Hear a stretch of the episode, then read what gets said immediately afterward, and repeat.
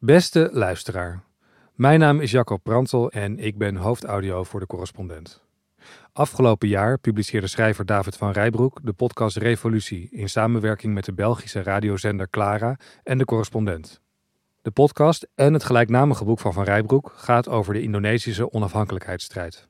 Hoewel die strijd vaak wordt gezien als een conflict tussen twee landen, moeten we de Indonesische revolutie, volgens Van Rijbroek, beschouwen als een mondiale gebeurtenis waarbij Indonesië het eerste land was dat zich na de Tweede Wereldoorlog actief verzette tegen haar koloniale overheerser. Later zouden er nog vele andere volgen. Toch lijkt die Indonesische onafhankelijkheidsstrijd ook nog altijd onvoldoende deel van ons eigen collectief bewustzijn. Hoe kan de complexe geschiedenis van Indonesië onderdeel worden van het Nederlandse cultureel erfgoed? Over die vraag ging Van Rijbroek op 20 november in Museum Beeld en Geluid in Den Haag in gesprek met schrijvers Karin Amatmoekrim en Reggie Baai en politicoloog Jet Bussemaker. Moderator Janti Danukosumo leidde het gesprek. Je kunt zo luisteren naar een registratie van deze boeiende avond. Op het platform van de correspondent vind je ook een videoversie. Veel plezier.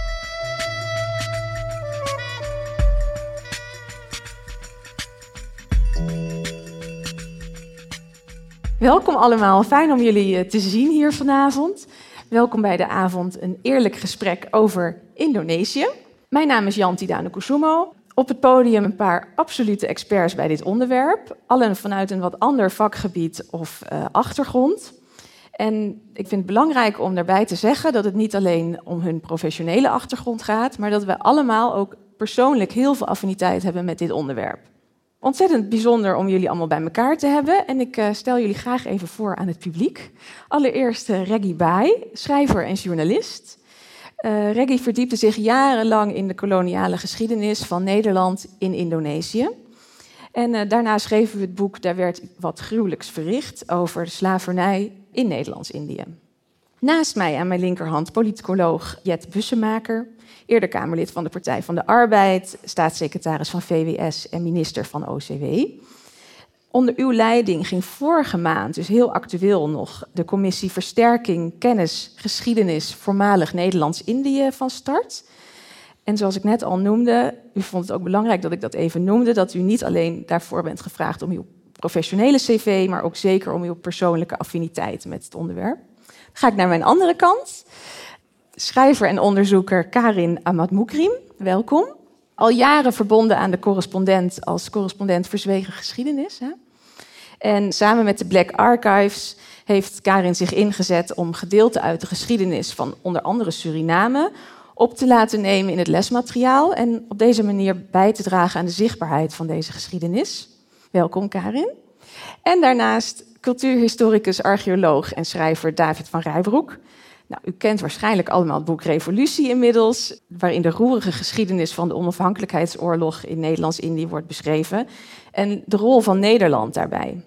Er verscheen ook een podcast over revolutie op de Belgische zender Clara en op de correspondent. En na al uw onderzoek blijft u zitten met de vraag: wat nu? Hoe zorgen we dat deze geschiedenis in ons collectief geheugen blijft? En dat is eigenlijk precies de aanleiding dat we hier met z'n allen samen zijn vanavond. Uh, David, welkom en ik geef u graag meteen het woord. Oh, dank u wel. Dan ga ik even zitten. Goed, dank voor deze mooie inleiding. Ik vind het een eer om met dit fantastische panel samen te zitten. Ik heb de afgelopen jaren gewerkt aan dat grote boek over de dekolonisatie van, van Indonesië. En tijdens het schrijven wist ik helemaal niet hoe dit boek in Nederland zou vallen. Het is sowieso een delicaat onderwerp. Ik schreef het ook nog eens als Belg. Dat was een beetje een merkwaardige positie.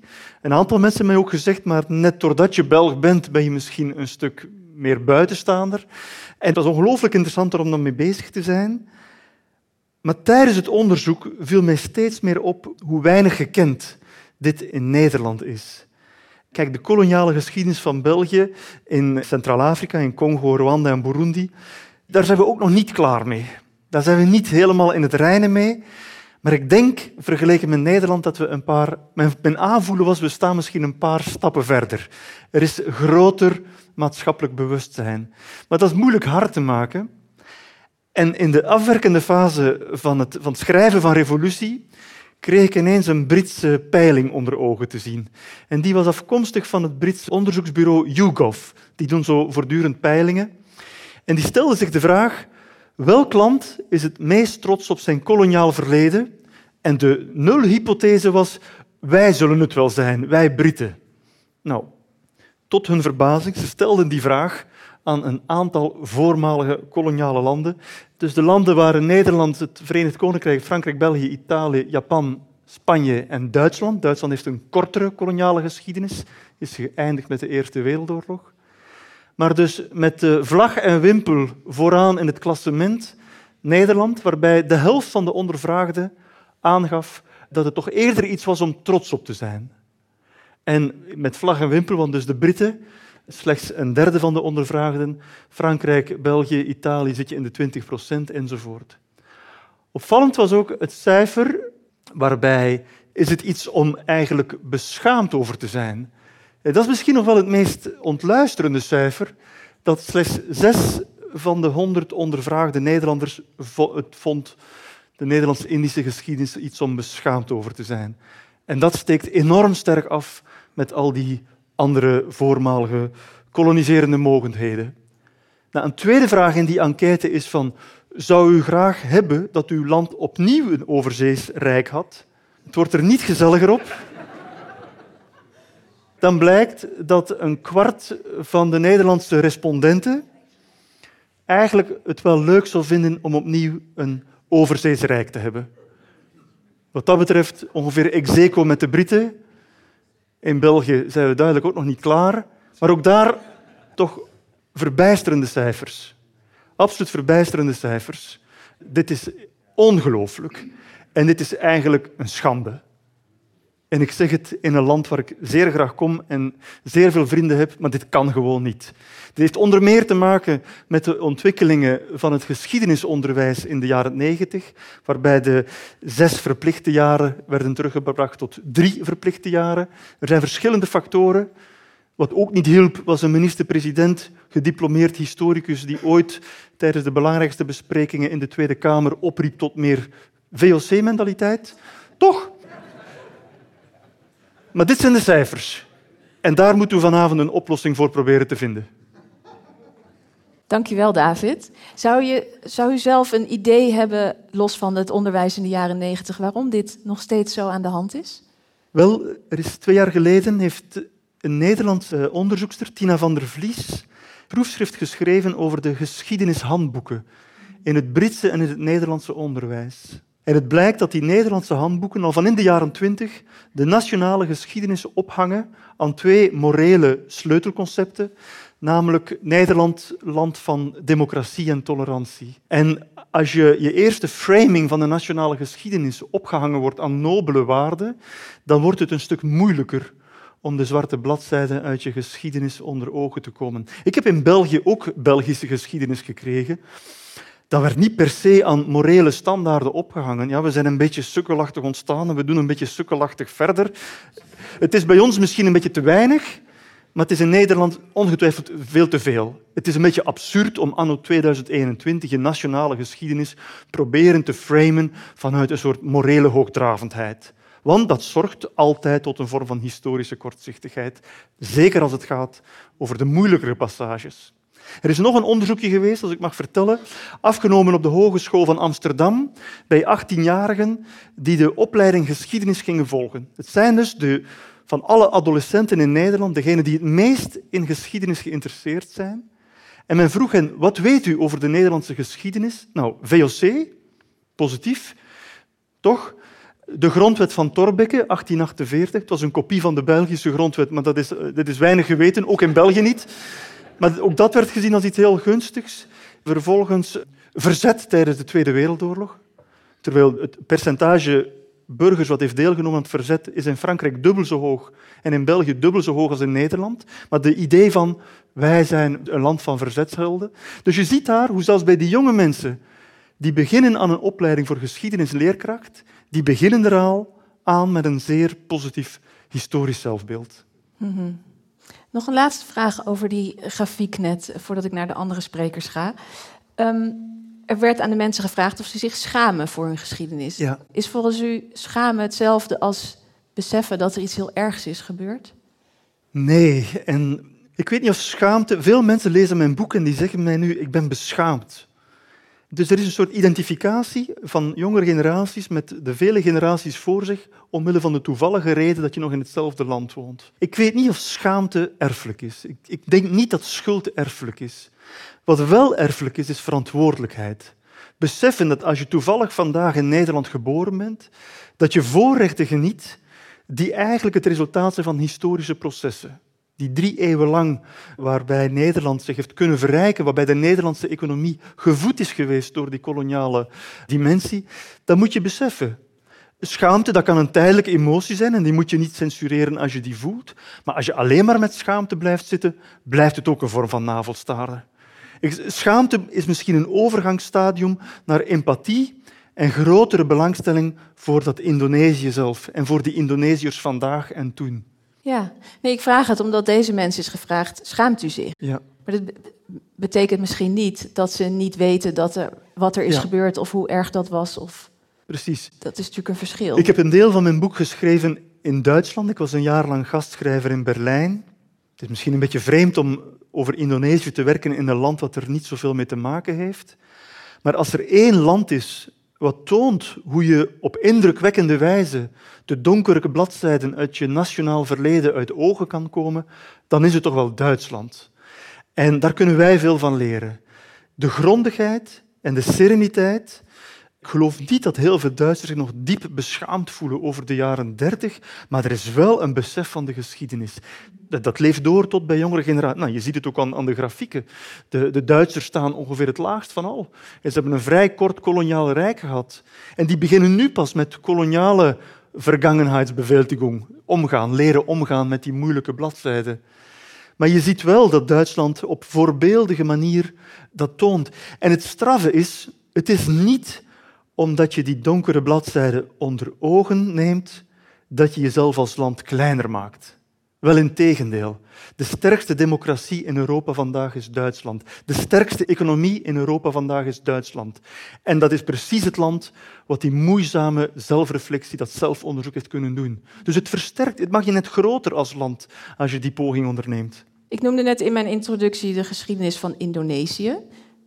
Ik denk dat dat de geschiedenis van Nederlands-Indië moet zijn. Kunnen we het over hebben? Ik ga even naar de andere kant. Reggie, over welke geschiedenis denkt u dat we het hebben? Over welke periode? Hoe ver zouden we moeten reiken? Nou ja, wat ontzettend belangrijk is, en dan wil ik nog heel even terugkomen op het verhaal van David en de uitkomsten van het onderzoek, want die zijn natuurlijk volkomen bizar. Maar het geeft vooral aan hoe slecht het is gesteld met het onderwijs hier in Nederland. Hè? Als het gaat over de koloniale periode. Want ik denk niet dat die 50 procent, dat dat mensen zijn die het geweldig vinden, die koloniale periode. Maar ze weten niet wat die koloniale periode inhield en wat überhaupt kolonialisme was. Het is namelijk een misdadig systeem, gebouwd op discriminatie, op geweld, op roof, nou, noem maar op. Daar begint het dus al. Ons onderwijs schiet enorm tekort. En als je zegt van nou, over welke periode hebben we het? Ja, het begint eigenlijk natuurlijk al op het moment dat aan het begin van de 17e eeuw de eerste, nou, zoals ze zijn voorgesteld, kloeke mannen op een schip naar Azië trokken. Want vanaf dat moment was er dus sprake van het op onrechtmatige wijze handelen en bezit nemen van zaken en land waar Indonesië nog steeds last van heeft en waar wij dus kennelijk een heel systeem opgebouwd hebben. En dat loopt uh, inderdaad door, niet alleen tot aan het moment dat er uh, dat zogenaamd de soevereiniteitsoverdracht plaatsvond, maar het loopt nog door tot op de dag van vandaag. En daarom is denk ik het heel goed dat we het vandaag hierover hebben. Toevallig ben ik voor een ander programma bezig met de ronde tafelconferentie te bestuderen. En, daar wist ik het een en ander van, maar nu moet ik heel erg de diepte in wat daar gebeurde. En wat nu nog als effecten gelden, zowel hier als vooral in Indonesië. Daar lusten de honden geen brood van. In voetbaltermen zou je kunnen zeggen dat de Nederlandse delegatie er niet met twee benen gestrekt in is gegaan, maar met drie benen. En al dat soort zaken weten wij dus niet. Dat wordt niet gedoseerd, dat wordt niet onderwezen. En vanuit die onwetendheid komen we inderdaad tot dit soort resultaten. En daarom is het zo ongelooflijk belangrijk dat we daar op een of andere manier aan gaan werken. Zouden we dat dan uh, de geschiedenis van Nederlands-Indië moeten noemen of van Indonesië, Karin? Dit zou de geschiedenis van Nederlands-Indië. Want ik denk dat wij. Uh, de aanwezigheid van Nederland in Indonesië was eigenlijk uh, een soort hiccup. De geschiedenis van Indonesië is gigantisch. Is een heel oude, dat heb jij heel mooi aangegeven in je boek ook. Zouden we het niet gewoon de Nederlandse koloniale geschiedenis moeten noemen? Want daar gaat het natuurlijk om. Hè? Want het is niet alleen de geschiedenis van Nederlands-Indië, het gaat ook nog verder op het moment dat Indonesië Indonesië is geworden. En eigenlijk was Indonesië al Indonesië aan het begin van de 20e eeuw. En de, mechanismen zien we natuurlijk ook in, in de West. Hè. Uh, ook daar schort het nog, uh, nog aan kennis. Dus ik zou veel liever in dit verband praten over uh, de Nederlandse koloniale geschiedenis. Het zou eigenlijk een aparte studie moeten zijn. Het is belangrijk om dat even met elkaar af te bakenen. Want voordat we gaan tot concrete ideeën gaan komen, moeten we het natuurlijk allemaal over hetzelfde hebben. En het verschil in alle termen is natuurlijk ook heel erg. Zeker als je er niet uh, veel over weet, is dat natuurlijk ontzettend verwarrend. Dat het soms wel over hetzelfde gaat. In die context, Janti, gebruik ik zelf liever de term geschiedenis van Indonesië. Net om het los te trekken van die Nederlandse blik. Het wordt tijd dat we het woord Nederlands uit Nederlands-Indië eens weghalen en te gaan kijken wat er in dat land is gebeurd, wat er in dat gebied is gebeurd. Het gaat over het vierde grootste land ter wereld. En misschien moet je het gewoon benoemen met de term die de bevolking voor zichzelf heeft gekozen, Indonesië.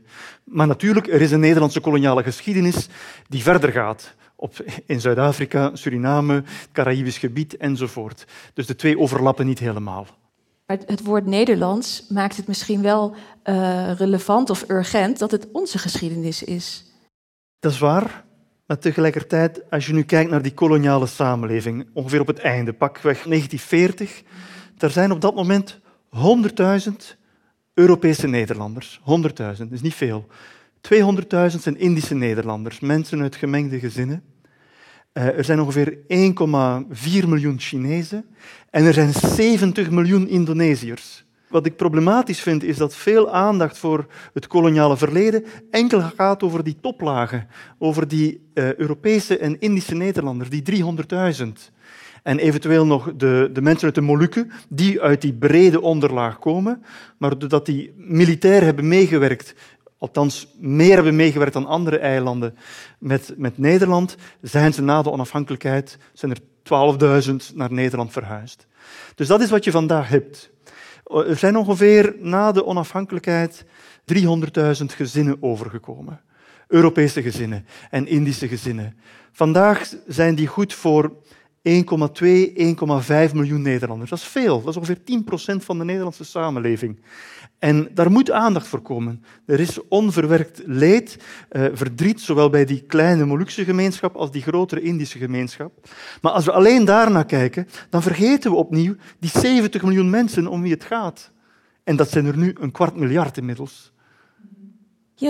Wat zou het ons brengen als uh, de volgende generatie veel beter op de hoogte is uh, van deze geschiedenis? Poeh, nou, verrijking in kennis relativering over die positieve uitgangspunten die David in het begin uh, noemde. Over democratie en tolerantie. Dat zit, maar dat zit natuurlijk heel erg ook in woorden die we gebruiken. Hè? Dus in die zin, jij kijkt recht naar het onderwijs en komen we straks vast terug. Maar het gaat veel dieper dan dat. Het feit dat wij nog steeds allemaal vanzelfsprekend over de Gouden Eeuw spreken. Dat we wel de grachtenpanden in een stad als Amsterdam bewonderen maar eigenlijk maar heel weinig weten waar die uiteindelijk op gebouwd zijn. Dus het verrijkt ons omdat we meer weten. Het relativeert ons omdat we ook niet alleen de mooie dingen zien, maar ook die andere kanten van kunnen benadrukken. En ik hoop dat het ons ook dichter bij elkaar brengt. In de zin dat uh, we zien dat zoveel mensen in Nederland op een of andere manier, of het nou of de Oost of de West is, daarmee verbonden zijn. Je zou het aan mij niet zien, maar mijn vader die is opgegroeid in Indonesië. Dus ik ben inderdaad dat deel van de Indische familie. Mijn man is Surinaams. Dus ik heb ook een hele sterke link met uh, Suriname en de Cariben. Dus dat zit eigenlijk allemaal in mij. Terwijl ik natuurlijk voor Indonesische begrippen een enorme totok uh, uh, ben in, in de termen hè, van de verschillende groepen. En ik vind het heel belangrijk om te zien dat die geschiedenis van Indonesië ook onze geschiedenis is. En daarom snap ik wel heel goed wat David zegt, waarom je eigenlijk over Indonesië moet praten, omdat je niet steeds over die bovenlaag moet uh, hebben. En tegelijkertijd, misschien moet je dat met een subtitel, moet je wel steeds laten zien hoezeer die geschiedenis van Indonesië met zoveel bevolkingsgroepen verbonden is die nu in Nederland leven. Uh, en daar ligt een relatie met de discussie over Black Lives Matter en slavernij. En er ligt een discussie over waarderen van diversiteit en onverdraagzaamheid. Dus dat gaat veel verder dan dat. Nou, ik denk, ik hoop dat als we die discussie beter voeren, dat we ook gewoon elkaar dus beter leren verstaan. En uh, beter naar elkaar leren luisteren. En dat kan bijdragen tot nou ja, meer verdraagzaamheid, uh, meer saamhorigheid en ook gewoon een prettige manier van samenleven. Is er op dit onderwerp ook echt een discussie of vinden we dit allemaal een goed idee?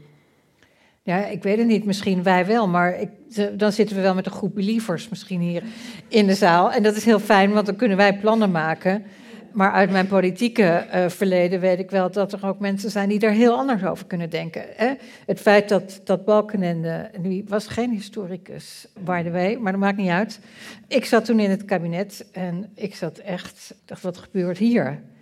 Dat jouw voorman van dat kabinet zegt, de VOC-mentaliteit. Uh, en dat er een paar mensen heel boos waren in de Kamer, maar anderen het ook wel begrepen. Dus er is ook nog wel heel veel werk te doen om dit te laten landen. Dus er zullen ook mensen zijn, waar bemoei je eigenlijk nog? Dus het verleden, waar hebben we het uh, over?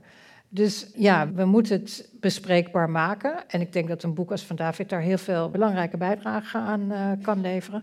En dat begint bij jongeren en bij het onderwijs, maar daar houdt het niet op. We moeten er ook op leren reflecteren, eigenlijk in de politiek, maatschappelijk, journalistiek, met Indonesië samen graag ook. Ja, is dat belangrijk? Uh, ja, ik vind dat wel belangrijk omdat het ook het verhaal van die kant op die, op die manier verteld kan worden. En mij valt altijd op als ik in Indonesië uh, ben, dat mensen daar heel, ja, echt met die geschiedenis van Nederlands-Indië en uh, de oorlog. En op een gegeven moment zijn er ook een beetje klaar mee. Ze kijken er heel anders naar dan wij. Nou, dat moet, moet ons aan het denken zetten. Dat ons denken niet vanzelfsprekend is. Ik denk ook dat de, de tijd er heel erg naar is om dit bespreekbaar te maken. En dat het misschien eerder ook nog niet zo had gekund, omdat er misschien minder nieuwsgierigheid naar was. Of dat mensen veel nog de generaties. Ik ben derde generatie Indisch. Ik heb heel veel vragen, ik ben heel nieuwsgierig naar. Er is heel veel gezwegen in mijn familie en ik herken dat bij anderen ook. Ik denk dat de tijd er ook naar is om dat denk ik ook. Ze zeggen natuurlijk oorlogsverhalen sowieso vaker generatie overslaan. En dat zien we ook bij uh, de Holocaust. Maar hier komt natuurlijk ook nog het, gewoon het onverwerkte verleden in Nederland. Over alles wat we tussen 1945 en 1949 hebben gedaan. Dat dat ook ergens in een grote beerput is gestopt. Dat er kennis is en onderzoeken zijn, belangrijke onderzoeken van het NIOD onder andere, die een ander verhaal hebben laten zien. En er komt er nog geen. Waardoor we niet meer opzij kunnen schuiven. En ik denk de maatschappelijke dynamiek rond uh, vraagstukken als uh, Black Lives Matter en slavernij. Dat dat wel allerlei elementen zijn die maken dat het nu op de agenda staat. Ja. Ben je het daarmee eens, Karin? Ja, nou, ik, ik, ik denk dat het nog wel sterker is dan dat. Ik denk dat het gewoon onvermijdelijk is. En ik denk dat onze tijd zich misschien wel kenmerkt door hele grote, prangende vragen over identiteit. Uh, wie zijn wij? En ik denk die onzekerheid die daarin zit, dat we niet weten wie we zijn, wie, wie is de Nederlander dat vanuit die onzekerheid heel veel, uh, laten we zeggen, problematische politieke stromingen kunnen opkomen.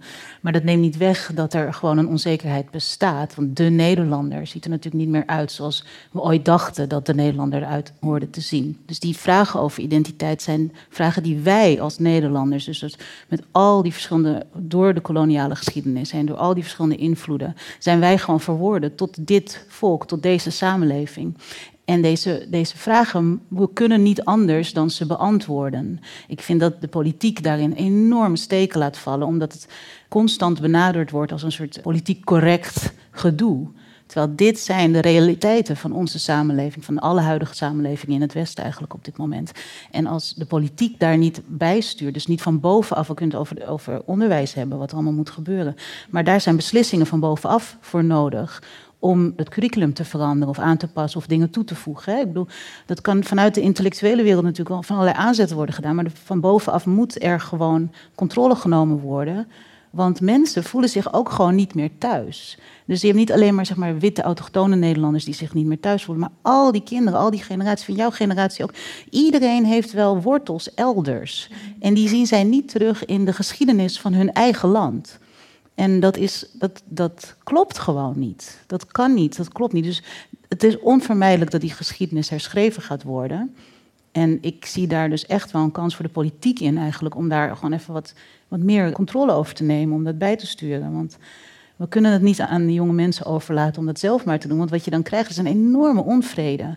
Van al die kinderen die naar school gaan en naar de universiteit gaan. En denken van, wat zit ik godverdomme weer dezelfde uitgekoude nonsens uh, te leren. Terwijl iedereen inmiddels toch wel weet dat dit niet het hele verhaal is. En dan voel je je eigenlijk verraden als Nederlander.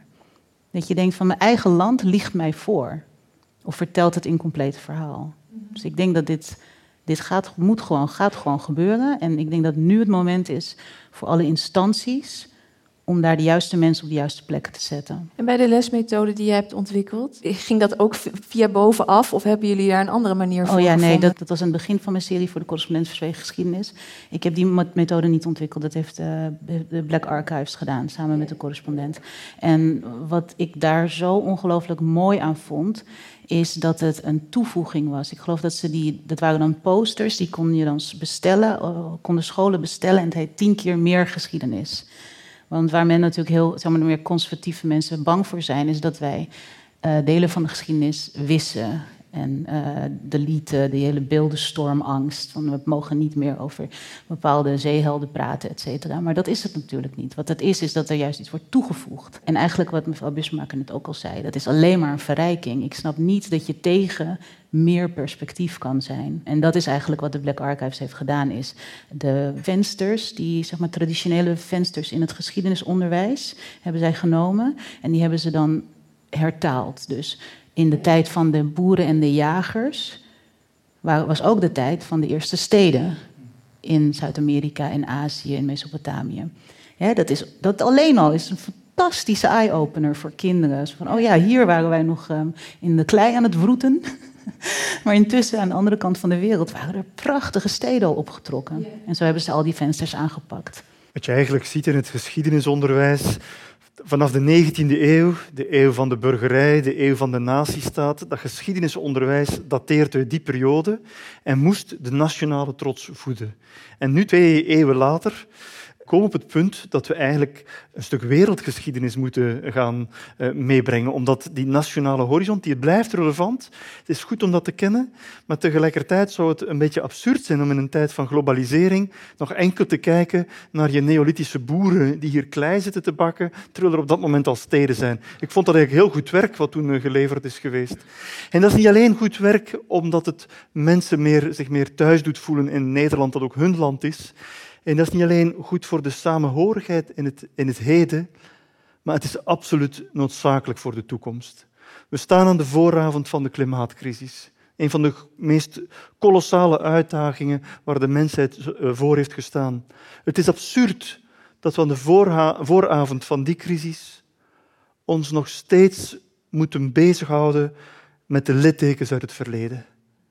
Maar zolang het verleden vandaag een pijnlijke wonde blijft, gaan we er niet in slagen om eensdrachtig naar die toekomst te werken. Dus we moeten dat gesprek niet alleen voeren opdat mensen zich in het heden beter zouden kunnen voelen in het land waar ze wonen, maar omdat ze ook aan die toekomst kunnen werken. En daarom is het van belang om achteruit te kijken. Die geschiedenisboeken, die, geschiedenisonderwijs, een boek zoals dat van mij, dat is een soort achteruitkijkspiegel in de auto. Maar de, de blik moet naar de toekomst gericht blijven, want daar liggen de grote uitdagingen. Ik noemde in de introductie al even de commissie waar, onder uw leiding. Um, wat zijn nu uh, concrete initiatieven waarvan u zegt, nou, dit, dit, dit gaat goed, dit leert, uh, dit is iets nieuws, het is innovatief, dit is op een andere manier iets. Uh, nou, dat gaat wat snel om die vraag te stellen, want wij zijn nog geen maand geleden geïnstalleerd. En wij, dat zijn zes mensen waaronder ik. Die zijn samengesteld en zijn aangezocht op grond van deskundigheid. Dus daar zitten mensen bij met veel verstand van zaken over curriculumontwikkeling, in het bijzonder in geschiedenis. Maar we willen ook breder kijken, want bijvoorbeeld ook bij het vak Nederlands zouden veel meer uh, geïntegreerd kunnen worden. Uh, bij burgerschap. Dus er zijn meer vakken dan alleen uh, geschiedenis. Dus mensen die verstand hebben van curriculumontwikkeling, van onderwijs, van de geschiedenis van de Nederlands-Indische, Indonesische koloniale geschiedenis. Soms ook met specifieke nadruk op, uh, op bepaalde groepen, zoals Molukkers. Uh, wat toch weer heel anders is dan een groot deel van, uh, van de Indonesiërs mensen met erfgoedkennis, museale ontwikkeling en dergelijke. En dat zit er eigenlijk in dat wij van de staatssecretaris Paul Blokhuis de opdracht hebben gekregen om te kijken wat er nu al allemaal is. En op basis daarvan aanbevelingen te doen hoe we de kennis over Indonesië beter kunnen verankeren, zowel in het uh, formele onderwijs en dan vooral basis- en voortgezet onderwijs, maar ook buiten het onderwijs omdat we ook met elkaar heel veel leren. Nou ja, als we naar musea gaan, als we naar publieke debatten gaan, als we dialogen met elkaar voeren. En wat mij vooral opvalt, ook als ik terugkijk, ook naar wat ik zelf in de tijd als staatssecretaris heb gedaan, dat we echt wel veel hebben, maar dat het niet goed ontsloten is, dat het niet goed te vinden is. En in de tijd, ik heb bijvoorbeeld toen ik verantwoordelijk was voor oorlogsgetroffen, een groot project Erfgoed van de Oorlog gestart. 21 miljoen uh, is daarin gestoken. Er zijn fantastische dingen. Daar is onder andere de Beeldbank Nederlands-Indië van uh, gemaakt. Er zijn ook heel veel mooie nieuwe geschiedenisboeken van gemaakt. Maar als ik nu tien jaar verder kijk, dan denk ik, ja, heel veel van die dingen zijn niet meer goed te vinden. En daar begint het eigenlijk bij, om wat we hebben goed bij elkaar te brengen. Ja, en verder om na te denken over hoe je docenten die hier iets mee willen kan helpen. Wij gaan niet het geschiedenisonderwijs veranderen. En als oud-minister van Onderwijs zeg ik ook maar dat iedereen dat altijd wil. En dat bij alle thema's altijd wordt gezegd, er moet meer aandacht worden besteed in het onderwijs.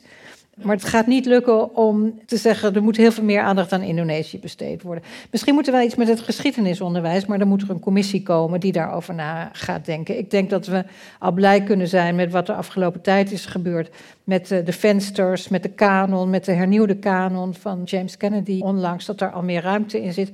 Maar het blijft wel allemaal heel gefragmenteerd. En dat is misschien ook een reden waarom we die, die complexe, langdurige geschiedenis van in relatie Indonesië en Nederland niet zo goed in dat geschiedenisonderwijs kunnen plaatsen. Want waar moet het dan? Bij de staatvorming, bij kolonialisme, bij de Tweede Wereldoorlog, bij decolonisatie. Ja, eigenlijk overal. Nou, dat gaan wij niet veranderen als commissie, maar we kunnen wel kijken hoe we daar kunnen aansluiten bij, uh, bij wat er al gebeurt. En dan zie ik mooie initiatieven om aantrekkelijker boeken te maken, makkelijker te maken daarmee voor docenten om daarmee aan de slag te gaan.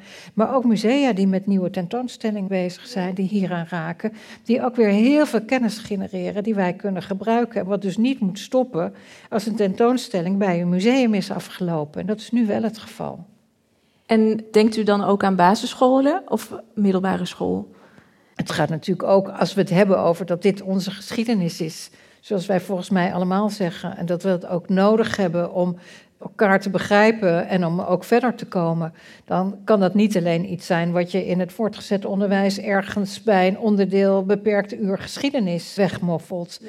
Maar dan weet ik niet of het thema Indonesië op de basisschool in heel veel klassen als zodanig besproken moet worden. Maar dat je het daar wel, en daar hebben basisscholen, uh, juf en meesters het ook over. Wie zijn wij eigenlijk in deze groep? Waar komen wij vandaan? Wat brengen we mee? En dat je daar wel handvatten voor kan geven om ook dat gesprek gemakkelijker te maken en ook de link naar Indonesië te leggen. En dus breder trekken dan alleen het vak geschiedenis dat kan. Ik denk dat het veel breder, al is het alleen maar omdat het vak geschiedenis, uh, David zei dat al, is een beperkt aantal uren.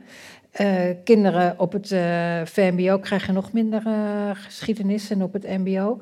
terwijl je daar wel vaak heel veel divers samengestelde klassen hebt. Dus daar kan je het gesprek misschien ook op een andere manier voeren. En misschien niet beginnen bij dit is de kennis die jullie moeten hebben maar wel bij het gesprek voeren uh, over wat iedereen eigenlijk meebrengt.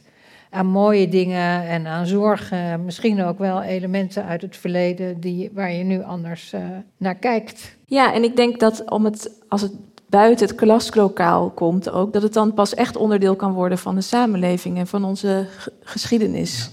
Op zich is dat fantastisch nieuws. De Nederlandse overheid maakt 20 miljoen euro vrij om de kennis rond Nederlands-Indië te vergroten. Dat is op zich mooi en noodzakelijk.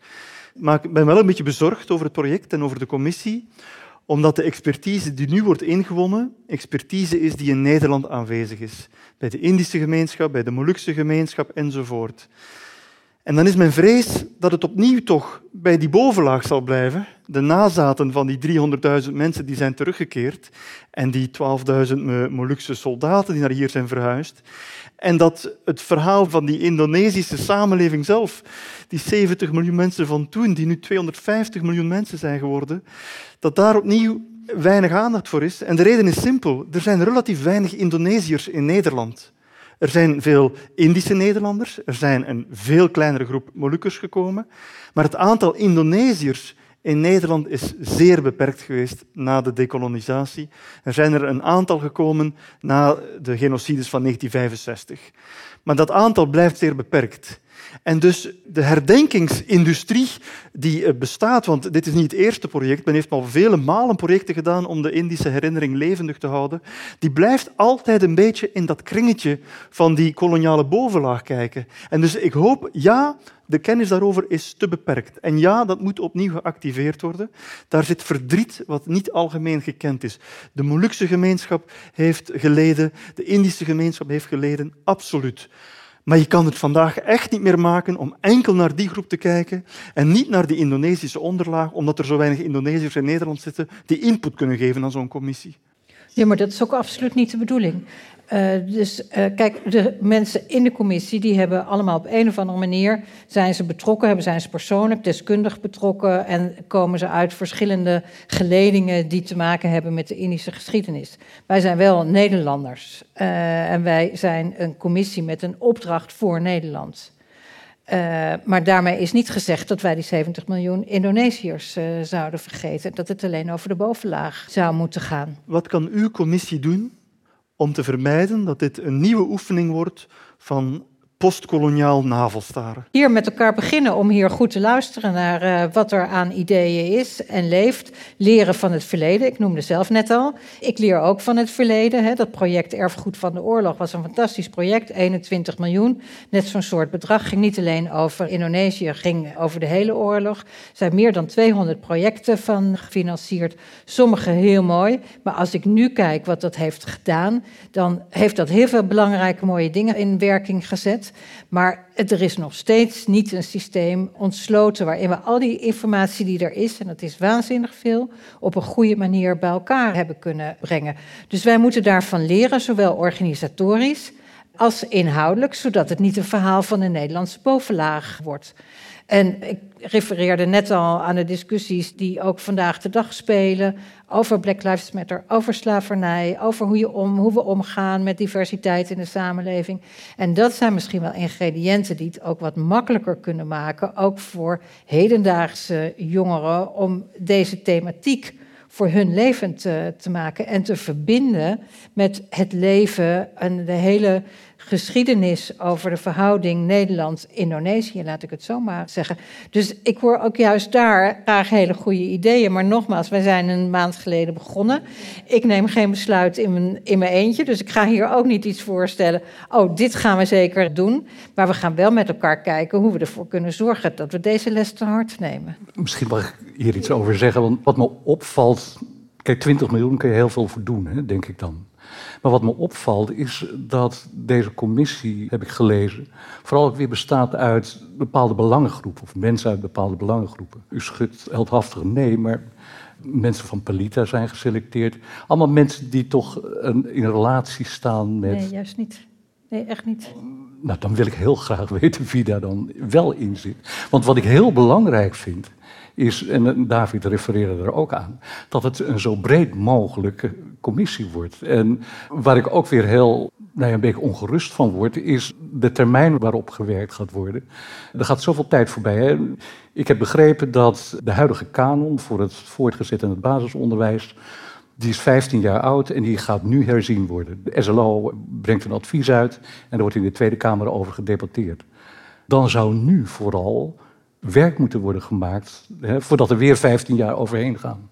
Voordat we in ons onderwijs aandacht besteden aan Nederlands-Indië, Indonesië.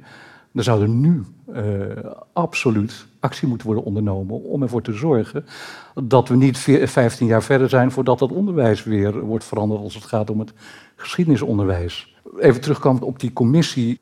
Ik werd ingelicht nadat die commissie was vastgesteld. En ik begreep uit de stukken die ik toen toegestuurd kreeg dat toch aan, aan het ministerie gelieerde en bekostigde organisaties daarin zitten. Volgens mij moeten we het hier niet de hele discussie over die commissie gaan. Dat zou ik heel erg zonde van de tijd vinden. Want volgens mij zou het vooral belangrijk moeten zijn om na te denken wat er moet gebeuren. En die centrale vraag. Te... Ja, dat is ook zo. Maar toch nog even dan de geschiedenis van die commissie. We hebben lang geleden in 2000 het gebaar uh, gehad richting de Indische gemeenschap. Daar zijn van allerlei initiatieven uitgefinancierd. Dat is uh, opgehouden rond uh, 2009. Daarna is er eh, rond 2013, 14, 17 een discussie over de backpay en dergelijke ook politiek eh, gevoerd. Toen is daarna Paul Blokhuis weer met allerlei organisaties om tafel gaan zitten, zeg maar vanuit de Indische gemeenschap en gevraagd: wat vinden jullie nu belangrijk dat er gaat gebeuren? En daar kwam één hele grote gemene deler uit uh, naar voren. Dat er meer bekendheid is, dat de kennis over Nederland, Indonesië, eh, dat dat meer geborgd wordt.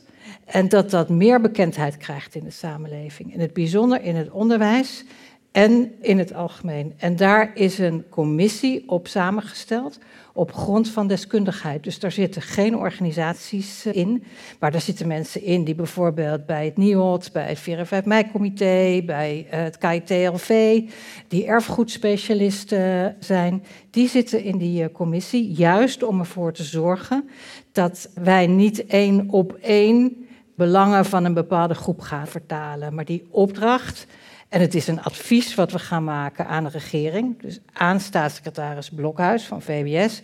En die moet uiteindelijk, die 20 miljoen, het is iets minder, want er worden ook een aantal bijvoorbeeld zorgprojecten uitgefinancierd. Die gaat dan kijken wat hij daarmee gaat doen. En ik dacht, dit is een uitgelezen kans, ook voor mij, om hier uh, op te halen. Daar gaan we nu heen. Wat de ideeën zijn die leven, ja. want die kan ik dan ook weer meenemen. Ja, maar ik had wel een vraag aan David eigenlijk. Begrijp ik het goed dat jij graag zou zien dat er bijvoorbeeld onderzoekers uit Indonesië, dus die daar uh, zijn uitgevoerd, dat die worden meegenomen? Ik denk het wel. Ik denk dat het daarom gaat. En ik, ik vind het ook heel sportief dat u in een vroege fase van die commissie hier bent, mevrouw Bussemaker. Ik denk dat dat ongelooflijk wijst op de openheid waarmee die commissie zijn werk begint. Vandaar ook mijn bezorgdheid althans. Toen ik de kop las, was ik zeer blij. Toen ik het eerste persbericht las, raakte ik zeer bezorgd. En mijn bezorgdheid kwam hieruit voort dat ik dacht, mocht je dit naar een Belgische context vertalen, dan zou het zijn alsof de Belgische overheid een hoop geld ter beschikking stelt om de herinnering aan de Belgen die zijn teruggekeerd en eventueel kinderen uit gemengde huwelijken, om die traditie levend te houden. En alsof het verhaal van de Congolezen zelf daar nauwelijks in aan het woord komt. En die dynamiek, dat, dat zou ik heel jammer vinden mocht de commissie dit spoor opgaan. En inderdaad, wat relevant zou kunnen zijn, is bij het verwerven van ideeën bij de totstandkoming van die commissie, om echt voorbij de Nederlandse horizon te kijken. De grootste groep over wie het gaat, zit niet in Nederland. Ik zou met erfgoedspecialisten in Indonesië gaan praten. Er zijn ontzettend goede mensen, die zijn daar ook mee bezig. Die discussie speelt daar ook. Ik denk dat dat heel relevant kan zijn. Maar zou dan juist niet een van de aanbevelingen van ons kunnen zijn om dat geld uit te geven aan samenwerkingsprojecten rond erfgoedspecialisten in Nederland en in Indonesië. Ik denk dat dat een heel interessante want wij moeten. Uh, wij hebben ook maar een half jaar, hè, want uh, er is de, aan de gemeenschap af, beloofd dat er ook nu wel snel wat gaat gebeuren, omdat er al zoveel is. Nou, als een van de ideeën zou zijn, dan hoor ik dat graag. Van betrek uh, bij het vervolg. Doe dat veel meer samen met erfgoedspecialisten, ook vanuit Indonesië. Tenminste, ik probeer even te beluisteren precies, of ik, nee, nee, maar het, wat jij precies wil zeggen. Het interessante is van dit gesprek dat het een zoekend gesprek is. En toen ik het, het eerste persbericht hierover las, was ik echt heel erg ongerust. En in dit zoeken denk ik inderdaad, en de vraag die, die Karim stelt, nodigt mij uit om daarover na te denken. En ik zou het inderdaad relevant vinden mocht die commissie in zijn werking al in deze fase verder kijken dan de expertise die hier vandaag in Nederland aanwezig is. Het lijkt mij ontzettend interessant ook om te zien, uh, te weten welke kringen Neder de, de, aanwezigheid van Nederland in Indonesië, welke kringen daar eigenlijk ter plekke zijn ontstaan en hoe dat bepaalde dingen heeft beïnvloed. En daar heb je dus die onderzoekers dan voor nodig. Zeker, en er zijn, er zijn hele goede tentoonstellingsmakers. Er bestaat een schitterend blad Historia in Jakarta, dat is een historisch maandblad. Daar zit, daar zit veel kennis, daar zit veel expertise. Die mensen zijn bezig, dat zijn zelfs jonge generaties die nu zelfs Nederlands leren om naar die bronnen te kunnen kijken. Allee, mis dat niet, daar zit heel veel betrokkenheid. En het zou jammer zijn om met de, usual suspects hier in Nederland om het gesprek daartoe te beperken. Mm Los van educatie, geschiedenislessen, tentoonstellingen, zijn er nog andere creatieve manieren die misschien heel goed bij deze tijd passen om deze geschiedenis in te bedden in ons eh, collectief geheugen? Karin, heb jij daar ideeën bij? Nee, mag je daar even over nadenken? Natuurlijk, ja, dat is, waar, dat is de grote vraag waarom we hier zijn. Je zei los van tentoonstellingen. Ik wijs toch op de grote stap die het Rijksmuseum op dit ogenblik aan het zetten is. In februari opent daar een tentoonstelling over de Indonesische dekolonisatie. Dat is uh, niets te vroeg, maar ik ben wel zeer blij dat die tentoonstelling er komt.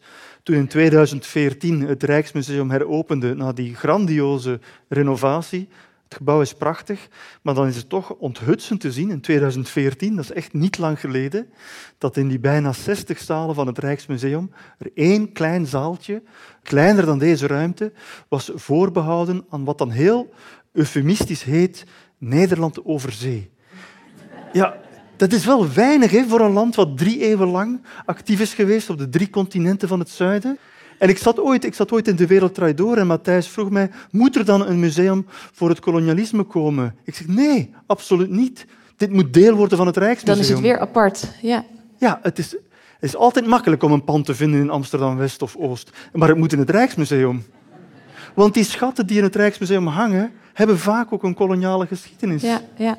Nee, ik, ik noemde los van tentoonstellingen om ook mensen, gezinnen uh, te bereiken met een afstand tot wetenschap, dit soort culturele uitjes. Hoe kunnen we het nou echt ervoor zorgen dat dit echt heel lokaal wellicht wordt ingebed in de samenleving? Ja, dat zijn dan van die, van die, die dingen die moeten dan heel erg straatvrij letterlijk gewoon vanzelfsprekend aanwezig zijn. dan kan je het hebben over straatnamen bijvoorbeeld, over standbeelden de correspondent werkt samen met, met eh, de Black Archives. En die eh, zijn van plan om met de mensen van Topnotch samen te werken. Om te kijken of er via de wereld van hedendaagse pop- en rapmuziek, of daar een deel vertaalslag kan worden gegeven. Dat lijkt mij ongelooflijk interessant. Want de kennis is er. En het is, het, is, het is niet waar dat niemand in Nederland dit heeft willen onderzoeken. Er is schitterend historisch onderzoek verricht. Er is schitterend journalistiek werk geleverd. Maar het historische onderzoek is vaak te academisch. Journalistiek werk is vaak versnipperd. Uh, het gaat hier over globale kennis, een kennis van een systeem. Dat is moeilijker over te dragen in een krantenstuk dan in iets wat wat langer mag zijn, een langere documentaire of wat dan ook. Maar ik denk, die, die overslag van beschikbare kennis, daar moet een vertaalslag komen naar het onderwijs. Nou, dat gaat nog niet zo snel gaan als ik begrijp, en dat is waar. Leerprogramma's bijstellen, ik zie dat ook in België, dat is notoir ingewikkeld en complex en iedereen zit eraan te trekken enzovoort. Maar tegelijkertijd stappen doen met de correspondent, met de Black Archives, met Topnotch, met de andere spelers. Ik denk dat dat ongelooflijk interessant kan zijn. Maar nogmaals, met de bedoeling om ons als mensheid dichter bij elkaar te brengen. Het kan niet de bedoeling zijn dat een postkoloniaal bewustzijn uitmondt in een archipel van gekwetste identiteitjes en niemand mag op mekaars eiland komen, want niemand mag spreken namens de ander. Nee, we zijn geen archipel, we zijn een vloot. We moeten samen een richting uitvaren.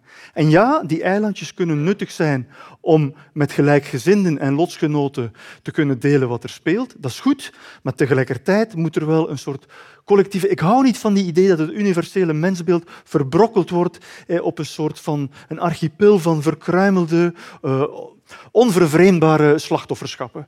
Dat kan tijdelijk noodzakelijk zijn, maar het kan echt niet de bedoeling zijn dat we de komende eeuw ons daarin vastrijden. Tegelijkertijd, als wel een museum voor de geschiedenis van Nederlands-Indië of een koloniaal museum zou zijn. Ik, ik, hoor wat je zegt, ik ben het ook wel met je eens. Maar tegelijkertijd stel je voor dat er zo'n museum is, wat cirkelt rondom het koloniale verleden van Nederland. Dan is dat ook een, een erkenning en dan geeft dat gewoon het feit dat het er is, betekent dan automatisch, is, geeft de boodschap af dat het een belangrijk onderdeel is van onze geschiedenis. Om diezelfde reden als je door Amsterdam loopt en je hebt het Joods Historisch Museum hier en je hebt uh, deze herdenkingsplek voor de Tweede Wereldoorlog daar. Je hoeft alleen maar te lopen en, en dan weet je, oh, dit is, dit is belangrijk voor ons geweest. En dus dat geeft zo'n specifiek museum dan natuurlijk wel weer af. Maar toch heb ik daar, daar, ja, ik heb daar wel veel aarzelingen over. Omdat ik zelf denk uh, dat die ontwikkeling die bij het Rijksmuseum heb ik als minister van zeer nabij uh, is echt revolutionair. Ook hoe zij de taal en de aanwijzingen in bordjes en het, wat, wat zie je en hoe beschrijf je dat veranderd hebben. Ook bij schilderijen op zoek zijn gegaan. Dat blijkt uh, dat er uh, op de eregalerij schilderijen hangen waar iedereen van bekend is, behalve één zwarte jongen die erop staat. En uh, die geschiedenis zijn ze nu aan het uitzoeken. En niet alleen dat het belangrijk is om dat te weten, maar ook waarom, waarom had die jongen geen naam? En dat soort vragen te stellen, ik denk dat dat de manier is waarop je ook jongeren erbij kan betrekken. En de hele discussies die we gehad hebben in Nederland over een nationaal hysterisch, uh, historisch. Sorry, kreeg bijna hysterische proporties, moet ik zeggen. En dat heeft ons niks uh, gebracht. Terwijl ik denk, we hebben nieuwe plannen. Waar ik erg voor ben, is het Slavernijmuseum. Waar heel belangrijk is aanbevolen om niet alleen naar de West, maar ook slavernij in de Oost bij te betrekken. Dat zou een belangrijk nieuw museum kunnen worden. Waar je veel van deze geschiedenis een plek kan geven, maar dan ook kan verbinden met bredere historische ontwikkelingen. En daarnaast hebben we natuurlijk ook, we hebben een museum in Middelburg uh, waar waanzinnig veel te vinden is over slavernij. We hebben een Molux museum, dus we zouden ook kunnen nadenken hoe we dat wat we allemaal in een culturele infrastructuur hebben, hoe we dat beter met elkaar kunnen verbinden en hoe we daar programma's kunnen opzetten waarbij we misschien ook van anderen kunnen leren. We hebben in de discussies hebben we ook al in de commissie hebben we gediscussieerd, dat geef ik dan maar hier prijs. Of we niet iets zoals we ook met Coty doen, eettafels maken, waar mensen elkaar spreken, heel laagdrempelig, in de straat, op buurtniveau. Of dat je wat we doen op 4 mei, Theater na de Dam. Dat je op 15 augustus theater na de herdenking zou kunnen maken, wat over die dingen gaat waar de herdenking niet over gaat. Nou, dat zijn misschien ook manieren om ook dat bredere publiek te bereiken. Want ik zou het erg vinden, zeg ik toch maar even tegen David, ik snap heel goed wat jij zegt over die samenwerking met Indonesiërs, als het vooral onderzoeksprojecten zouden worden. Want ik vind dat we daar wel veel hele mooie projecten van hebben gezien, maar dat we dus de vertaalslag naar het bredere publiek daarmee moeten maken. En dat we daar niet in geslaagd Begin bijvoorbeeld al met zo'n viering op 15 augustus. 4 en 5 mei, dat is het einde van het Duits fascisme in Nederland. 15 augustus is het einde van de Japanse bezetting in Indonesië. Maar dat er twee dagen later een proclamatie is geweest van de onafhankelijkheid van Indonesië op 17 augustus, dat wordt in Indonesië herdacht. Maar dat is, iets, dat is nu zo, die datum. Zorgen dat die 15 augustus een veel inclusievere datum kan worden, of laat het oprekken tot 17 augustus. Maar ook daar 15 augustus is eigenlijk een zeer koloniale datum. Dat is de dag waarop je zegt van de Japanners zijn weg, nu kunnen wij het terug gaan overnemen. Dus die datum op zich is, is symbolisch beladen. En het is, ik heb pas geleerd door gesprekken met Indonesiërs te voeren om te begrijpen dat voor hen 17 augustus... Maar goed, jij, jij gaat wat sneller dan ik. Misschien ben ik beperkt door mijn politieke verleden. Dat ik weet hoe lang het duurt voordat je uh, van zo'n dag van 15 naar 17 augustus komt. Maar met zeg maar theater na de herdenking kan je een stap zetten om het verhaal waar we het bij de herdenking niet over hebben, maar wat daar wel mee te maken heeft, dus uh, onder andere de proclamatie, een plek te geven. Stap, stap 1, zeg ik dit, dan dit maar. jaar is er een poging ondernomen geweest door een, eh, een, Amsterdamse jongen om die verschillende groepen samen te brengen. Dat was een tamelijk kleinschalig initiatief, maar het was wel zeer mooi, omdat het zeer verbindend werkte. En ik denk dat dat, soort, dat zijn die symbolische momenten die van belang kunnen zijn. Kijk, men heeft heel lang moeten strijden om 15 augustus te erkennen. Indische Nederlanders kwamen terug en alles draaide rond de Tweede Wereldoorlog en de eigen ervaringen telden nauwelijks. Als je goed kijkt naar de geschiedenis van het herdenken in Nederland, de Tweede Wereldoorlog, dat was de hongerwinter. En mensen die de Jappenkampen hadden meegemaakt, werden niet au serieus genomen. Het heeft lang geduurd eer ervaringen van mensen in de Japanse interneringskampen zaten au serieus genomen. Ja, jullie hadden het nog warm, bij ons was het koud. Dat soort dingen. Waarop een van mijn, van mijn getuigen ooit antwoordde. Uh, iemand zei van, wij moesten tulpenbollen eten. En die zei, nou, hadden wij maar tulpenbollen gehad in het Japanse interneringskamp. Wij moesten slakken eten. Dus nu is er eindelijk aandacht gekomen voor de ervaringen in de Japanse interneringskampen. Vervolgens, dat was het perspectief van die 100.000 Europese Nederlanders. Die 200.000 Indische Nederlanders die zijn buiten de kampen gebleven. Die ijveren nu met veel succes door een aantal zeer goede documentaires om aandacht in Nederland voor het perspectief van de buitenkampers. Dus hongerwinter, Japanse interneringskampen, de buitenkampers. 200.000 Indische Nederlanders hebben het verschrikkelijk zwaar gehad. Eindelijk komt daar nu een klein beetje aandacht voor. En de volgende stap zal zijn om te beseffen dat de Indonesiërs ook vreselijk geleden hebben onder de Japanse bezetting. Er is een hongersnood geweest waarbij 4 miljoen mensen gestorven zijn. Een van de grootste hongersnoden van de 20e eeuw, dat is nauwelijks geweten. Misschien missen we wel boegbeelden die dit hebben meegemaakt, met wie we ons kunnen identificeren of die dit verhaal vertellen zonder dat we het lezen in een boek, dat we er echt personen aan kunnen verbinden. Vandaar dat ik het in mijn werk zo van belang vond om die getuigenissen te verzamelen. Mensen die die hongersnood overleefd hebben. Mensen die buitenkamper waren en die het verschrikkelijk zwaar hebben gehad tijdens de Japanse bezetting en dan uiteraard helemaal tijdens de Bersiap, wanneer het geweld zich tegen hen keerde. Maar dus je ziet hoe het herdenken, dat is, dat is een soort cirkel die steeds groter moet worden. En men heeft heel lang het Nederlandse perspectief in Nederland herdacht. Men heeft daarna het Nederlands perspectief verruimd door de ervaring van die kampen mee te nemen. Nu pas begint men aandacht te krijgen voor die Indische Nederlanders, de buitenkampers. Maar de cirkel moet nog groter, want het ging echt om, over een wereldoorlog. En dus wat dat betreft denk ik dat er ook stappen moeten gezet worden om dat veel collectiever te gaan vieren dan tot nog toe het geval is geweest. En dan zou zo'n boegbeeld dat zou er absoluut bij helpen. Ik ben een, Surinaamse Javaan, dus wat dat betreft zit ik hier een beetje voor spek en bonen bij. Maar voor ons heeft het, zeg maar, Surinamers, het feit dat Anton de Kom is opgenomen natuurlijk in de kanon en het feit dat hij eindelijk de bekendheid begint te genieten die hij verdient. Maar hij is absoluut ook zo'n boegbeeld die nieuwe generaties kan verbinden, ook aan de herdenking van de Tweede Wereldoorlog. En dan is het gewoon een zwarte man die staat voor Nederland in de oorlog. Dat soort boegbeelden moet ongetwijfeld Precies, ja. te vinden zijn. Ja. Nee, het zou makkelijk zijn als er inderdaad, ehm, David refereerde er ook al aan, als er een Indonesische gemeenschap hier in Nederland zou zijn, want dan heb je wat ik dan noem zo'n soort pressure group, waarmee je niet alleen macht kan uitoefenen of druk kan uitoefenen, maar dan kun je ook veel makkelijker met van die boegbeelden werken. En nou, dat is het lastige. We hebben inderdaad vooral mensen zoals Indische Nederlanders hier, die toch weer een, vanuit een ander perspectief uh, die geschiedenis hebben meegemaakt.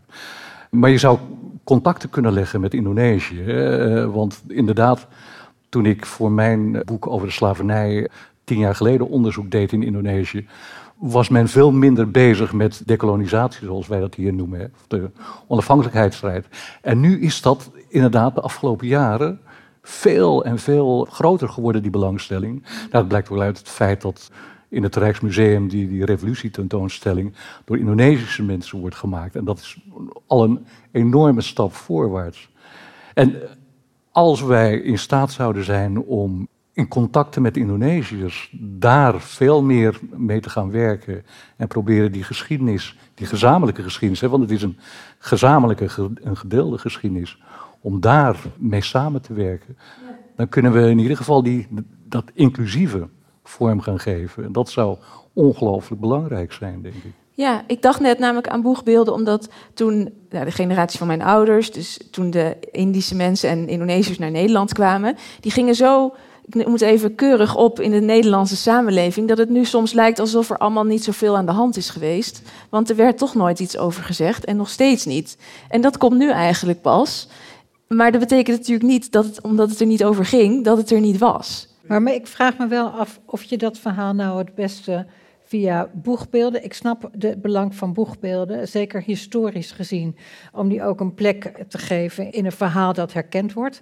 Maar ik zit ook te denken, bijvoorbeeld, dat is dan wel meer vanuit de oorlog gedacht. Maar daar hebben we wel in de tijd met gastsprekers, hebben we ook heel veel interviews laten opnemen. Wetende dat die generatie er straks niet meer is.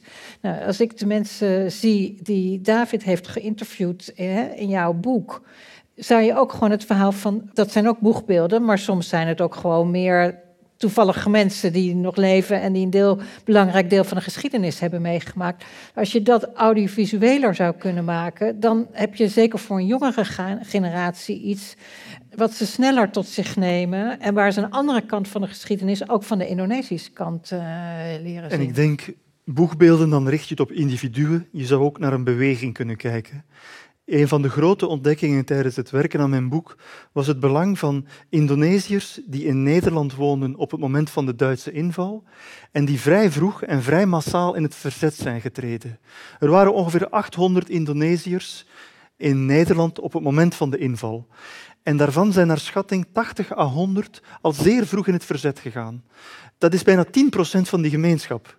Op Nederland zelf ging het over 1%. Dus het is echt een veel, een veel lager aantal. Maar goed, een aantal daarvan waren studenten. Die waren politiek actief, die waren politiek bewust. Dus daar heb je sowieso wel een misschien makkelijker mobilisatie. Een aantal daarvan is naar Duitsland gestuurd, naar de concentratiekampen. Ik heb nog de laatste levende uh, kunnen interviewen. Hij woonde in Callans Oog, Jayeng Pratomo. De man was 102, is uiteindelijk begraven op de dag van zijn 104e verjaardag. Die man was in de jaren 30 naar Nederland gekomen om te studeren.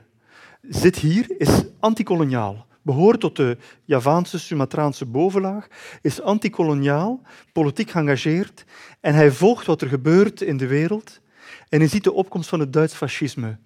En samen met zijn studiegenoten, die de Indonesische vereniging in Leiden gaan bevolken, de Primpunan Indonesia, die club zegt van wij zijn antikoloniaal, maar we zijn nog veel meer antifascistisch. We zullen voor de duur van de bezetting, zullen zij aan zij met Nederland, we gaan eerst strijden tegen het fascisme en dan pas keren we terug naar de antikoloniale strijd. Die hebben zij aan zij gevochten met Nederlandse verzetslui. Die werden geroemd door Van Randwijk en Kleveringa, de grote mensen van het, van het verzet, of toch Kleveringa met zijn moedige lezing als hoogleraar in Leiden. Naderhand zijn die volkomen verdwenen en volkomen vergeten, omdat ze ineens tegenstanders werden voor Nederland.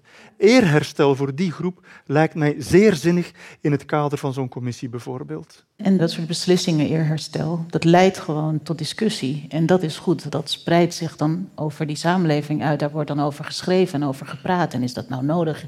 En wie waren die mensen? Dus dat is ontzettend, ontzettend uh, handig. Ik, ik, heb dit allemaal uit familiearchieven opgemaakt en, en, de lijst met namen enzovoort. En het was het, het privéarchief, het familiearchief van Jayeng Pratomo. Dat is ongelooflijk interessant. Herman Keppi heeft een prachtig boek geschreven over Indonesiërs en Indische Nederlanders in het verzet. Ik denk dat dat nu een heel mooi aanknopingspunt zou kunnen zijn. Dat is een heel verbindend verhaal ergens. Op het moment van de fascistische bezetting hebben hier mensen van allerlei kleur de handen in elkaar geslagen om eensdrachtig te werken tegen iets waar men het fundamenteel oneens mee was. Dit soort verhalen zijn volgens mij van groot belang. Ja, die verschillende perspectieven zijn denk ik ook heel belangrijk. Zoals de ik geloof dat het de wereld van de Oost heet, de lesmethode bij de film De Oost, over de onafhankelijkheidsoorlog. En leerlingen die kunnen dan via de website, et cetera, kunnen ze het verhaal leren kennen vanuit het perspectief van vijf verschillende personages. Ja.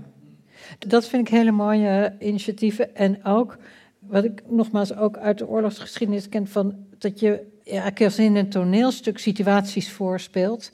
En dan de vraag stelt aan iemand: en wat zou jij doen? En dat kan heel confronterend zijn, maar dat zou je ook heel goed met uh, nou ja, de lange, moeilijke geschiedenis kunnen doen. En uh, audiovisueel is er van alles mogelijk uh, tegenwoordig. En ik denk dat zeg maar die confrontatie, het je wel moeten verplaatsen in de positie van, van de ander, uh, veel bij kan dragen aan meer kennis en beter begrip. En dat zou je bijvoorbeeld ook kunnen doen over de paar Nederlanders die gedeserteerd zijn tijdens de, de, de politionele acties. Er zijn 120.000 Nederlanders gezonden. Uh, minder dan 30, ik denk 24, 25, zijn gedeserteerd. De bekendste is Ponke Prinsen, die is overgelopen en heeft vervolgens de wapens opgenomen aan Indonesische zijde. Ik heb nog Piet van Staveren kunnen interviewen. Die is overgelopen en heeft vervolgens radioprogramma's gemaakt voor de aan Indonesische zijde. Die mensen zijn achteraf veroordeeld geweest. Ponke Prinsen mocht niet terug naar Nederland komen voor de begrafenis van zijn eigen moeder. Piet van Staveren is vijf jaar in de gevangenis gevlogen, samen met NSB'ers en SS'ers. Nederlanders die met de SS hadden meegedaan. Terwijl Nederlanders die vreselijke oorlogsmisdaden hebben begaan, in Indonesië gedecoreerd werden. Dus enig eerherstel voor die deserteurs zou ook een vorm zijn om het beeld te herstellen, denk ik.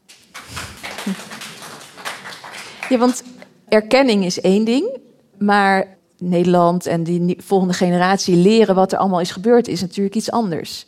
Daarvoor moeten we echt de verhalen erachter kennen. Zeker. Maar het is een werk. Er is niet één enkel spoor dat moet bewandeld worden. Nogmaals, als je kijkt naar Duitsland. Je ziet bij heel veel gebouwen in Berlijn hangt er een plaquette wat ter plekke toelichting heeft bij dat ene gebouw. Maar je hebt ook die grote tentoonstellingen in het centrum, het terreurgebouw. Je hebt het Duitsers Historisches Museum die hier aandacht aan besteedt. Je hebt de dikke boeken die historisch schrijven. Het is een meersporenbeleid is nodig. Wat we tot nog toe hebben gezien in Nederland is het wetenschappelijke spoor zeer goed, echt zeer goed. Journalistiek spoor, zeer interessante projecten gebeurd. Maar ik mis zo een soort idee van, ik, ik mis een beweging. Er wordt veel te vaak beschikbare budgetten worden veel te vaak verkruimeld over allerlei deelinitiatieven die op zich zinvol werk kunnen doen. Maar het kan niet de bedoeling zijn om een mondiaal proces enkel hyperlokaal te gaan herdenken. Maar wat zou er nou nodig zijn om zo'n beweging meer tot stand uh, te brengen? Want de meeste bewegingen ontstaan niet door een subsidieproject van de overheid, maar doordat mensen bij elkaar komen en zeggen wij vinden dat iets anders moet. En dat is wel een beetje de vraag, waarom ontbreekt dat dan zo in Nederland en in Duitsland blijkbaar niet? Het heeft er onder andere mee te maken met het feit dat we hier geen Indonesische gemeenschap hebben, die inderdaad een soort kracht kan vormen, maar dat Indische mensen en de, nou, de, de mensen die na de oorlog uh, naar Nederland zijn gekomen, dat is een heel divers geheel, met ook weer eigen belangen daartussendoor. Als ik dan het voorbeeld van de Indische gemeenschap neem, die zijn heel erg bezig met het leed wat hen zelf persoonlijk is aangedaan. Hè, binnen die oorlogssituatie en de backpay-kwestie, et cetera. Dus die verkruimeling zorgt ervoor dat er nooit een soort gemeenschappelijke grote macht is geweest die druk uit kan oefenen. Ik refereer heel vaak in lezingen aan de gemeenschap uit de West die door eendrachtig, mensen uit, uit eh, de Antillen en de Suriname, die eendrachtig zich sterk hebben gemaakt, samen met historici en journalisten en schrijvers, om aan het begin van de eeuw de slavernij op eh, de agenda te krijgen. En dat is heel succesvol geweest. En daar kan niemand meer omheen. En dan zie je wat dat ook politiek uitmaakt. Dan is het een kracht waar men niet meer omheen kan. En dan wordt het ook opgenomen in het onderwijs, et cetera. Dus we zullen een, een andere weg moeten bewandelen. En wat ik ongelooflijk belangrijk vind, en ik, ik, zie het nu aan de hand van de slavernij in de West, of in de Oost, sorry, wat heel lang vergeten is geweest. Nou ja, wij hadden ook geen gemeenschap achter ons die zich daarvoor sterk kon maken. Maar dan moet je het dus inderdaad via andere kanalen doen. En dat is door er ongelooflijk veel over te blijven schrijven, om filmmakers te mobiliseren, om in belangrijke media te publiceren, om op een gegeven moment een heel belangrijk museum mee te krijgen. En op het moment dat je op die manier dan heel divers bezig bent, dan kan er iets gebeuren. Dus wij moeten ook zoeken naar allerlei vormen waarin we nou deze ideeën zichtbaar gaan maken en zorgen dat het beklijft.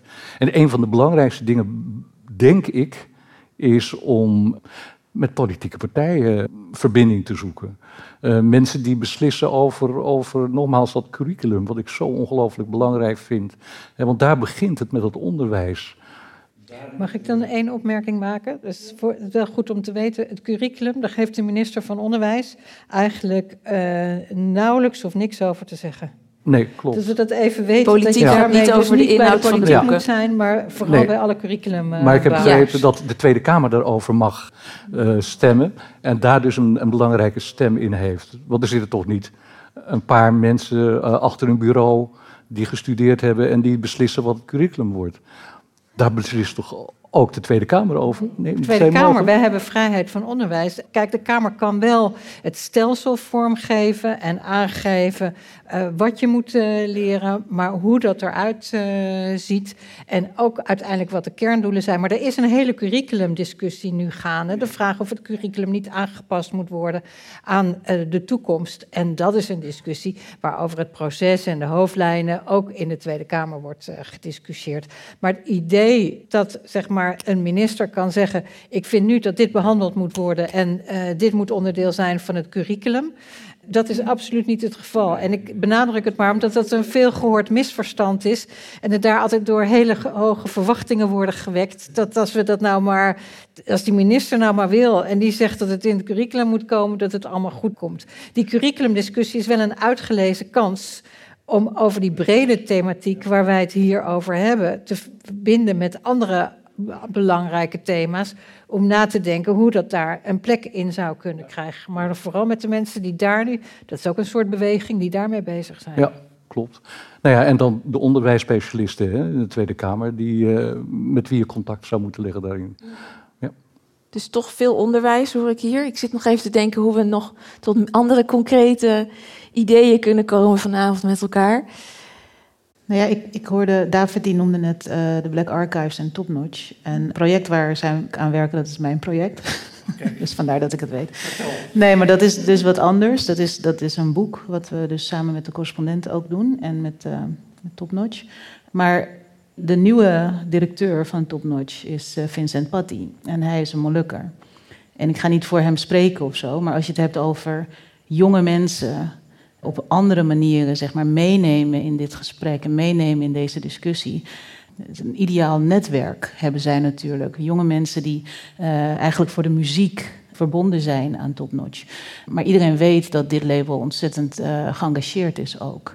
En ik weet bijvoorbeeld dat Vincent ontzettend uitgesproken is over uh, hoe, dat, uh, hoe de Molukse geschiedenis zich uh, heeft ontwikkeld. Eigenlijk wat ik wil zeggen is, er zijn heel veel spelers in onze samenleving die vanuit zichzelf, vanuit een intrinsieke motivatie, zich met deze discussie bemoeien. En het zou natuurlijk heel mooi zijn als andere instituten en met dit soort spelers gewoon een waardevolle verbinding aangaan, als het ware. Want tot nu toe gaat het, komt het zeg maar vanuit onszelf.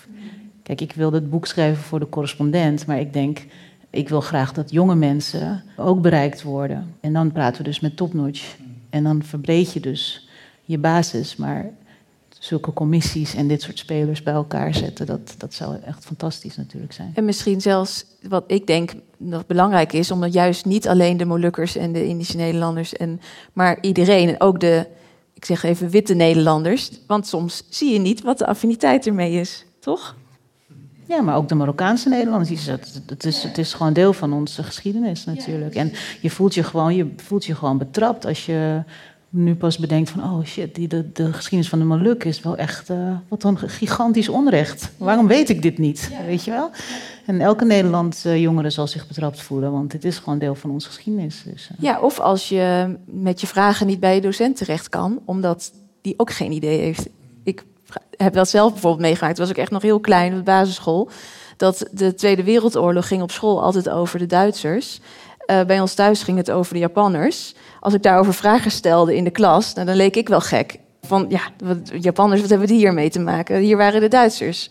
En dat is super verwarrend. Zeker als je als kind zelf nog aan het zoeken bent, wat, wat is hier eigenlijk gebeurd? Toen ik mijn boek aan het schrijven was, dacht ik van ik weet niet wie het zal lezen, maar ik hoop vooral dat een aantal geschiedenisleerkrachten het mogen. Ik heb het vooral voor hen geschreven, denk ja, ik. Ja, precies. En krijg, wat hoor je van hun, wat zij nodig ik krijg hebben? heel veel reacties en niet alleen van geschiedenisleerkrachten. In zoverre zelfs dat ik besef van ik heb voor het boek bijna 200 mensen geïnterviewd. Dat is heel veel, maar er komen nog zoveel verhalen naar boven. Ik zal na nieuwjaar een, een website openen waar mensen verhalen kunnen neerleggen, openbaar of niet, anoniem of niet. Er zijn taboes in families, er zijn kisten die nog op zolder staan. Ik heb nu al bijvoorbeeld een ongelooflijke berichtgeving die ik kreeg Het verhaal van de troostmeisjes tijdens de Japanse bezetting is gekend. De Japanse militairen zijn niet alleen Indonesische vrouwen gaan recruteren, maar ook in de Japanse interneringskampen. Het zijn Nederlandse vrouwen die als troostmeisje hebben moeten werken. En er waren een aantal indicaties dat er ook een aantal troostjongens zouden geweest zijn. 12, 13, 14-jarige Nederlandse jongetjes die misbruikt zijn, seksueel misbruikt tijdens de Japanse bezetting.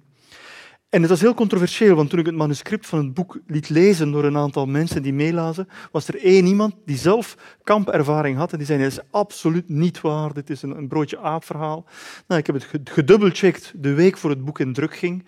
Er was voldoende aanwijzing dat het inderdaad zo was.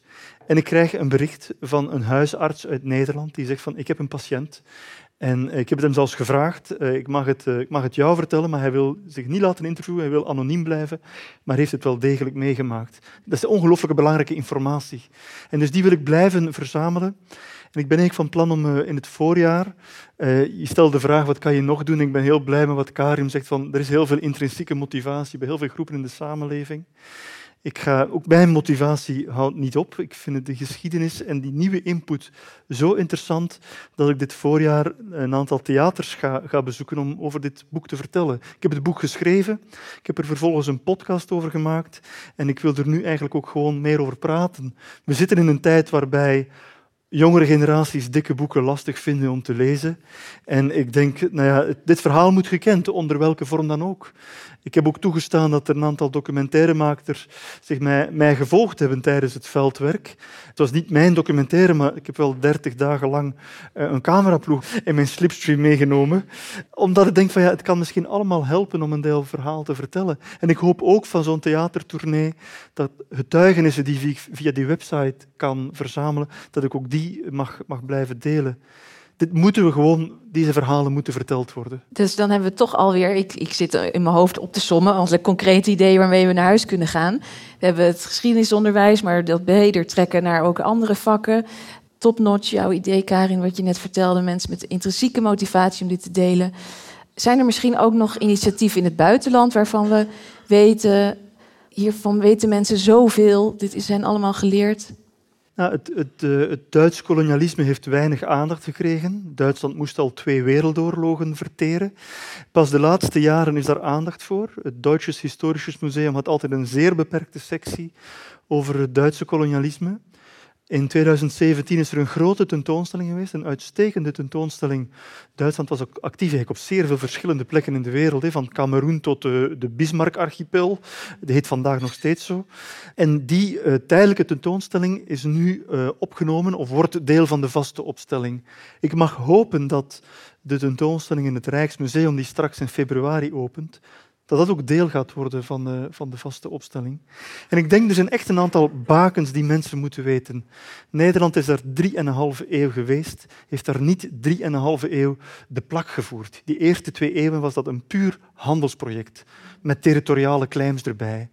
Het hele gebied heeft Nederland maar een 30, 35-tal jaar. Het hele gebied wat, wat vandaag Indonesië is, is maar een 35-tal jaar echt onder Nederlandse heerschappij geweest, van 1914 tot 1942. Dat is van belang. Tijdens die koloniale tijd was er al veel onrust. Als je dan toch inhoudelijk moet gaan kijken, het idee dat die Indonesische jongeren naar het geweld hebben gegrepen in het najaar 45, omdat ze waren opgefokt door Japan. Dat is waar, ze waren opgefokt door de Japanse bezetter. Maar daaraan voorafgaand was al een geschiedenis van frustratie tijdens hun kindertijd. Ik heb tal van mensen geïnterviewd die eh, eind van de jaren 20, in de jaren 30 geboren zijn en die hun lagere school, stukken van de middelbare school onder de koloniale tijd hebben meegemaakt en die dat model, dat onderwijssysteem als zeer vernederend hebben ervaren. Dus er was al onvrede, lange onvrede. Al vanaf de jaren 10, jaren 20, jaren 30 uh, is er protest, is er antikoloniaal protest. Het begint echt niet in 42 met de Japanse bezetting. Eh, in de jaren 30 gaat gouverneur-generaal De Jonge zeggen van ja, bon, die onrust hier, luister, wij zijn hier 300... Hij had een minder Vlaams accent. Eh, wij zijn hier 300 jaar, wij blijven hier nog eens 300 jaar en dan kunnen we praten. Dit soort dingen zijn gezegd geweest. Op het moment dat Nederland met een volkomen minderheid was, Grote delen van die samenleving was in opstand aan het komen. En nog op dat moment wordt er gedacht van wij kunnen dit uh, blijven onderdrukken. Dus dat is van belang te weten. Nou ja, ik kan nog wel een tijd doorgaan wat er allemaal zou moeten geweten zijn. Maar ik, ik vind het van belang om die lange termijn processen te kennen.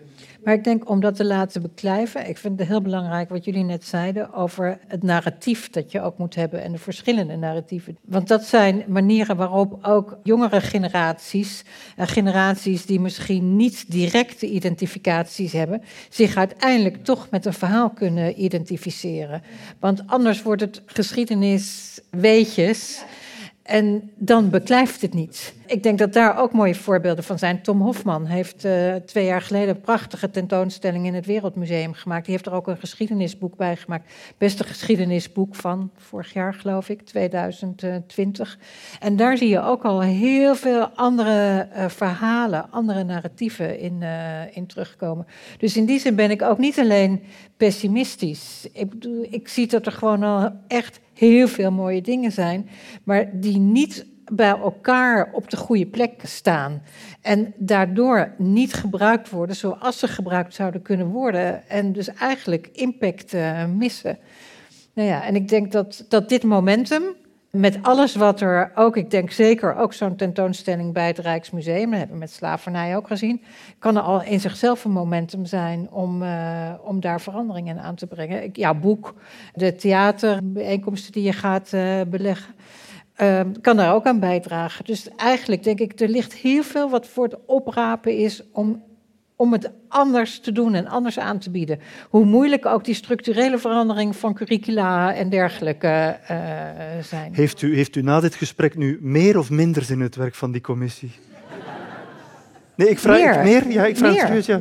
Maar ik, ik, het is niet zo dat, ik er, dat, ik, uh, dat het nodig was om meer zin uh, te creëren. Dat klinkt zo negatief, alsof ik eigenlijk geen zin in had. Maar ik vind deze discussie verrijkt mij in ieder geval om ook weer na te denken wat thema's zijn waar wij misschien nog niet direct aan hadden gedacht, die je, uh, die je daar ook bij kan betrekken. Fijn. Voordat ik naar mijn afronding ga, willen jullie nog iets toevoegen hieraan? Ik vind, het heel, ik vind het heel bijzonder om te zien hoe nieuwsgierig Jet Bussemaker is en, hoe open u staat voor de suggesties die van uh, dit panel komen. En ik ben echt heel benieuwd naar het werk van, uh, van, van de commissie. En ik, nogmaals, op zich is het een zeer goede zaak dat de Nederlandse overheid een ruim budget vrijmaakt om kennis over een moeilijk verleden te vergroten. Dat is het goede nieuws. En nu is het zaak om het zo goed mogelijk te doen. En hopelijk heeft dit gesprek een beetje daarbij geholpen. Ik wil heel graag even mijn gasten bedanken. Reggie Bai. Jet Bussemaker. Karin Amatmoutrin. En David van Rijbroek. Dank jullie wel.